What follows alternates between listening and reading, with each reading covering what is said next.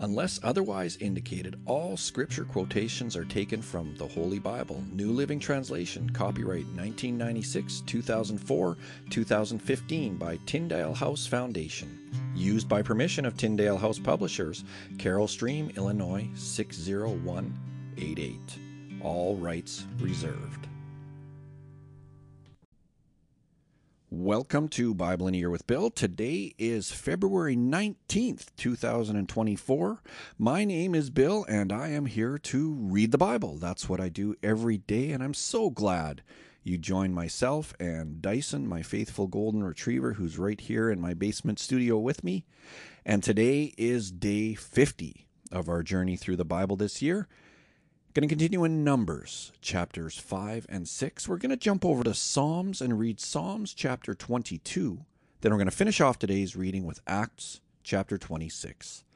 So let's get right into it. Numbers chapter 5. The Lord gave these instructions to Moses Command the people of Israel to remove from the camp anyone who has a skin disease or a discharge or who has become ceremonially unclean by touching a dead person.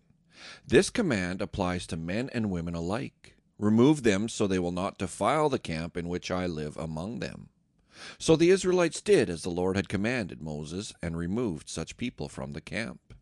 Then the Lord said to Moses, Give the following instructions to the people of Israel.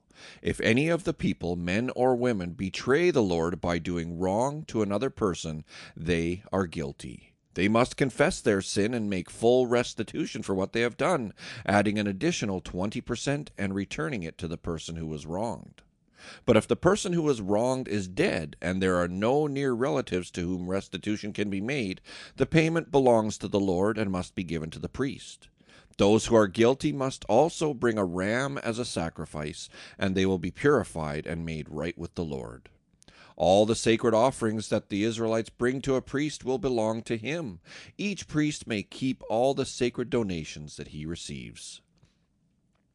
And the Lord said to Moses, Give the following instructions to the people of Israel.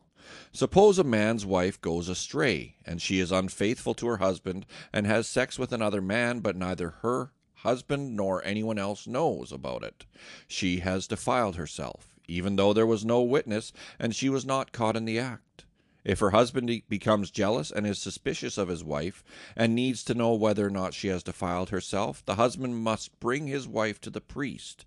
He must also bring an offering of two quarts of barley flour to be presented on her behalf. Do not mix it with olive oil or frankincense, for it is a jealousy offering, an offering to prove whether or not she is guilty. The priest will then present her to stand trial before the Lord. He must take some holy water in a clay jar and pour into it dust he has taken from the tabernacle floor. When the priest has presented the woman before the Lord, he must unbind her hair and place her hands place in her hands the offering of proof, the jealousy offering to determine whether her husband's suspicions are justified. The priest will stand before her holding the jar of bitter water that brings a curse to those who are guilty. The priest will then put the woman under oath and say to her, If no other man has had sex with you, and you have not gone astray and defiled yourself while under your husband's authority, may you be immune from the effects of this bitter water that brings on the curse. But if you have gone astray by being unfaithful to your husband, and have defiled yourself by having sex with another man, at this point, the priest must put the woman under oath by saying, May the people know that the Lord's curse is upon you when he makes you infertile, causing your womb to shrivel, and your abdomen to swell. Now may this water that brings the curse enter your body, and cause your abdomen to swell and your womb, and your womb to shrivel.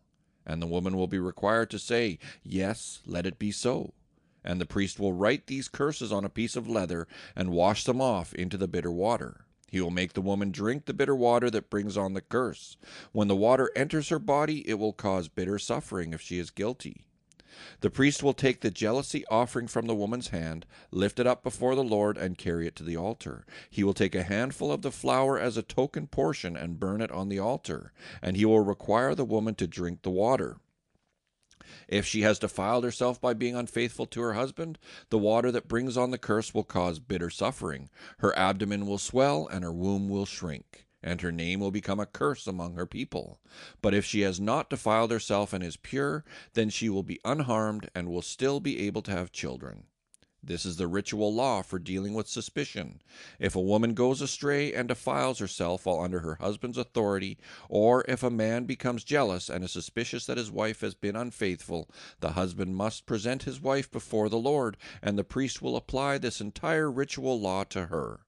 The husband will be innocent of any guilt in this matter, but his wife will be held accountable for her sin. Numbers chapter 6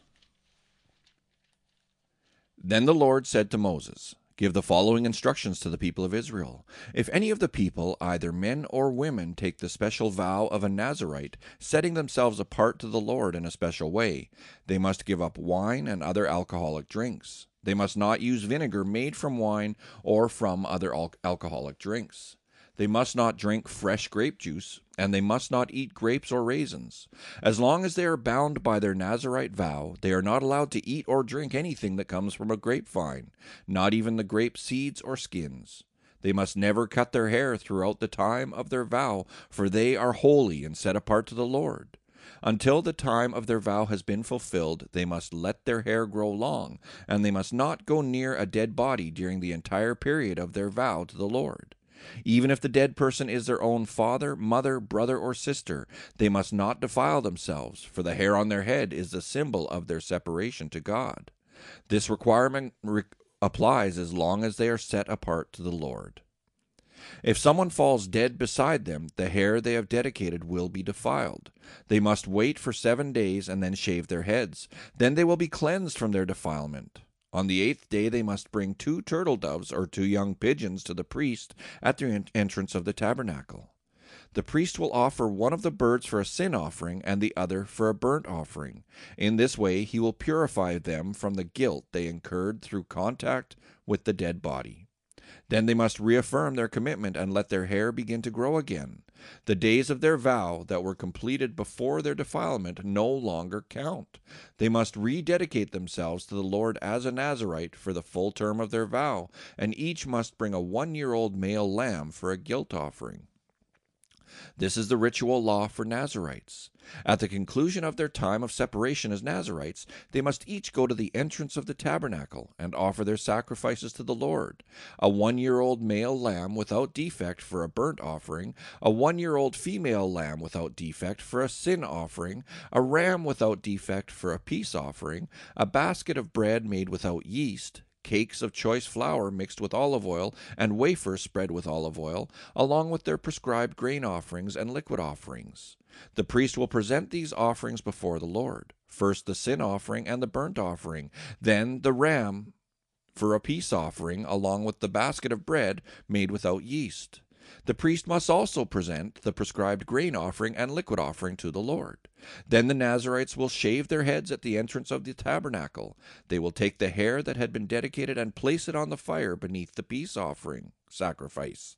After the Nazirite's head has been shaved, the priest will take for each of them the boiled shoulder of the ram, and he will take from the basket a cake and a wafer made without yeast. He will put them all into the Nazirite's hands. Then the priest will lift them up as a special offering before the Lord. These are holy portions for the priest, along with the breast of the special offering and the thigh of the sacred offering that are lifted up before the Lord. After this ceremony, the Nazirites may again drink wine. This is the ritual law of the Nazirites who vow to bring these offerings to the Lord. They may also bring additional offerings if they can afford it, and they must be careful to do whatever they vowed when they, they set themselves apart as Nazirites. Then the Lord said to Moses, Tell Aaron and his sons to bless the people of Israel with this special blessing. May the Lord bless you and protect you. May the Lord smile on you and be gracious to you. May the Lord show you his favor and give you his peace. Whenever Aaron and his sons bless the people of Israel in my name, I myself will bless them. Psalms chapter 22 this is for the choir director. It's a psalm of David to be sung to the tune Doe of the Dawn. My God, my God, why have you abandoned me? Why are you so far away when I groan for help? Every day I call to you, my God, but you do not answer. Every night I lift my voice, but I find no relief. Yet you are holy, enthroned on the praises of Israel. Our ancestors trusted in you, and you rescued them. They cried out to you and were saved. They trusted in you and were never disgraced. But I am a worm and not a man. I am scorned and despised by all. Everyone who sees me mocks me. They sneer and shake their heads, saying, Is this the one who relies on the Lord? Then let the Lord save him. If the Lord loves him so much, let the Lord rescue him. Yet you brought me safely from my mother's womb and led me to trust you at my mother's breast. I was thrust into your, your arms at my birth. You have been my God from the moment I was born. Do not stay so far from me, for trouble is near, and no one else can help me. My enemies surround me like a herd of bulls. Fierce bulls of Bashan have hemmed me in. Like lions, they open their jaws against me, roaring and tearing into their prey. My life is poured out like water, and all my bones are out of joint. My heart is like wax melting within me. My strength has dried up like sun baked clay. My tongue sticks to the roof of my mouth. You have laid me in the dust and left me for dead. My enemies surround me like a pack of dogs. An evil gang closes in on me. They have pierced my hands and feet. I can count all my bones. My enemies stare at me and gloat. They divide my garments among themselves and throw dice for my clothing. O Lord, do not stay far away. You are my strength. Come quickly to my aid. Save me from the sword. Spare my precious life from these dogs. Snatch me from the lion's jaws and from the horns of these wild oxen. I will proclaim your name to my brothers and sisters. I will praise you among your assembled people. Praise the Lord, all you who fear him. Honor him, all you descendants of Jacob. Show him reverence, all you descendants of Israel, for he has not ignored, belittled, or belittled the suffering of the needy. He has not turned his back on them, but has listened to their cries for help. I will praise you in the great assembly. I will fulfill my vows in the presence of those who worship you. The poor will eat and be satisfied. All who seek the Lord will praise him. Their hearts will rejoice with everlasting joy. The whole earth will acknowledge the Lord and return to him. All the families of the nations will bow down before him. For royal power belongs to the Lord, he rules all the nations. Let the rich of the earth feast and worship, bow before him all who are mortal, all whose lives will end as dust. Our children will also serve him. Future generations will hear about the wonders of the Lord. His righteous acts will be told to those not yet born. They will hear about everything he has done. Acts chapter 26. Then Agrippa said to Paul, You may speak in your defense. So Paul, gesturing with his hand, started his defense. I am fortunate, King Agrippa, that you are the one hearing my defense today against all these accusations made by the Jewish leaders. For I know you are an expert on all Jewish customs and controversies. Now please listen to me patiently. As the Jewish leaders are well aware, I was given a thorough Jewish training um, from my earliest childhood among my own people and in Jerusalem. If they would admit it, they would know that I have been a member of the Pharisees, the strictest sect of our religion. Now I am on trial because of my hope in the fulfillment of God's promise made to our ancestors. In fact, that is why the twelve tribes of Israel zealously worship God day and night, and they share the same hope I have. Yet, Your Majesty, they accuse me for having this hope. Why does it seem incredible to any of you that God can raise the dead? I used to believe that I ought to do everything I could to oppose the very name of Jesus the Nazarene. Indeed, I did just that in Jerusalem. Authorized by the leading priests, I caused many believers there to be sent to prison, and I cast my vote against them when they were condemned to death. Many times I had them punished in the synagogues to get them to curse Jesus. I was so violently opposed to them that I even chased them down in foreign cities. One day I was on such a mission to Damascus, armed with the authority and commission of the leading priests. About noon, your majesty, as I was on the road, a light from heaven, brighter than the sun, shone down on me and my companions. We all fell down, and I heard a voice saying to me in Aramaic, Saul, Saul, why are you persecuting me? It is useless for you to fight against my will. Who are you, Lord? I asked. And the Lord replied, I am Jesus, the one you are persecuting. Now get to your feet, for I have appeared to you to appoint you as my servant and witness. Tell people that you have seen me, and tell them what I will show you in the future, and I will rescue you from both your own people and the Gentiles. Yes, I am sending you to the Gentiles to open their eyes, so they may turn from darkness to light and from the power of Satan to God then they will receive forgiveness for their sins and be given a place among God's people who are set apart by faith in me. And so, King Agrippa, I obeyed that vision from heaven. I preached first to those in Damascus, then in Jerusalem, and throughout all Judea, and also to the Gentiles, that all must repent of their sins and turn to God, and prove they have changed by the good things they do. Some Jews arrested me in the temple for preaching this, and they tried to kill me, but God has protected me right up to this present time, so I can testify to everyone from the least to the greatest. I teach nothing except what the prophets and Moses said would happen that the Messiah would suffer and be the first to rise from the dead, and in this way announce God's light to Jews and Gentiles alike.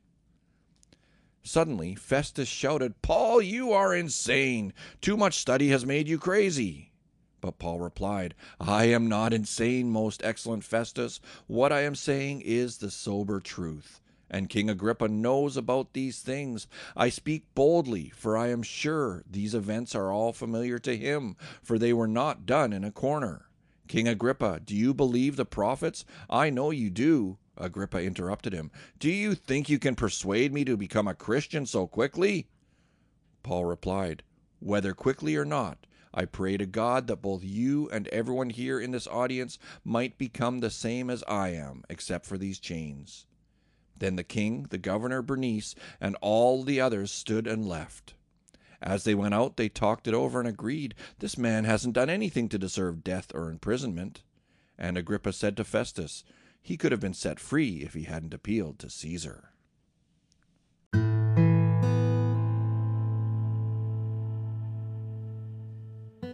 And so today, Heavenly Father, I pray that you would bless the reading of your word. Thank you for your word. Sometimes life spirals out of control, and no one seems to be there to help. When our earthly support system disappears, it can often feel like God has abandoned us as well. Being in the midst of a storm is hard, and feeling alone in that storm is even harder. In Psalm 22, David voices his frustrations about not feeling God in a moment of need.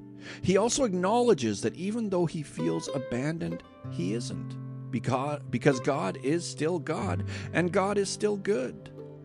In moments of fear, panic, or frustration, we too can cling to the truth the Bible gives us about who God is and how much He loves us. The same promises David clings to in his suffering can help us hold tightly to God's character even when we can't see or feel it. God does not abandon us, God will always help us. We can trust God to be with us no matter what we're up against. With God, there isn't a single person or circumstance that can permanently defeat us. When life throws a curveball, we can cling to these truths and know that everything will be okay, not because of what we do, but because of who God is. Thank you for joining me here today on Bible in a Year with Bill. I hope to see you tomorrow. Take care now.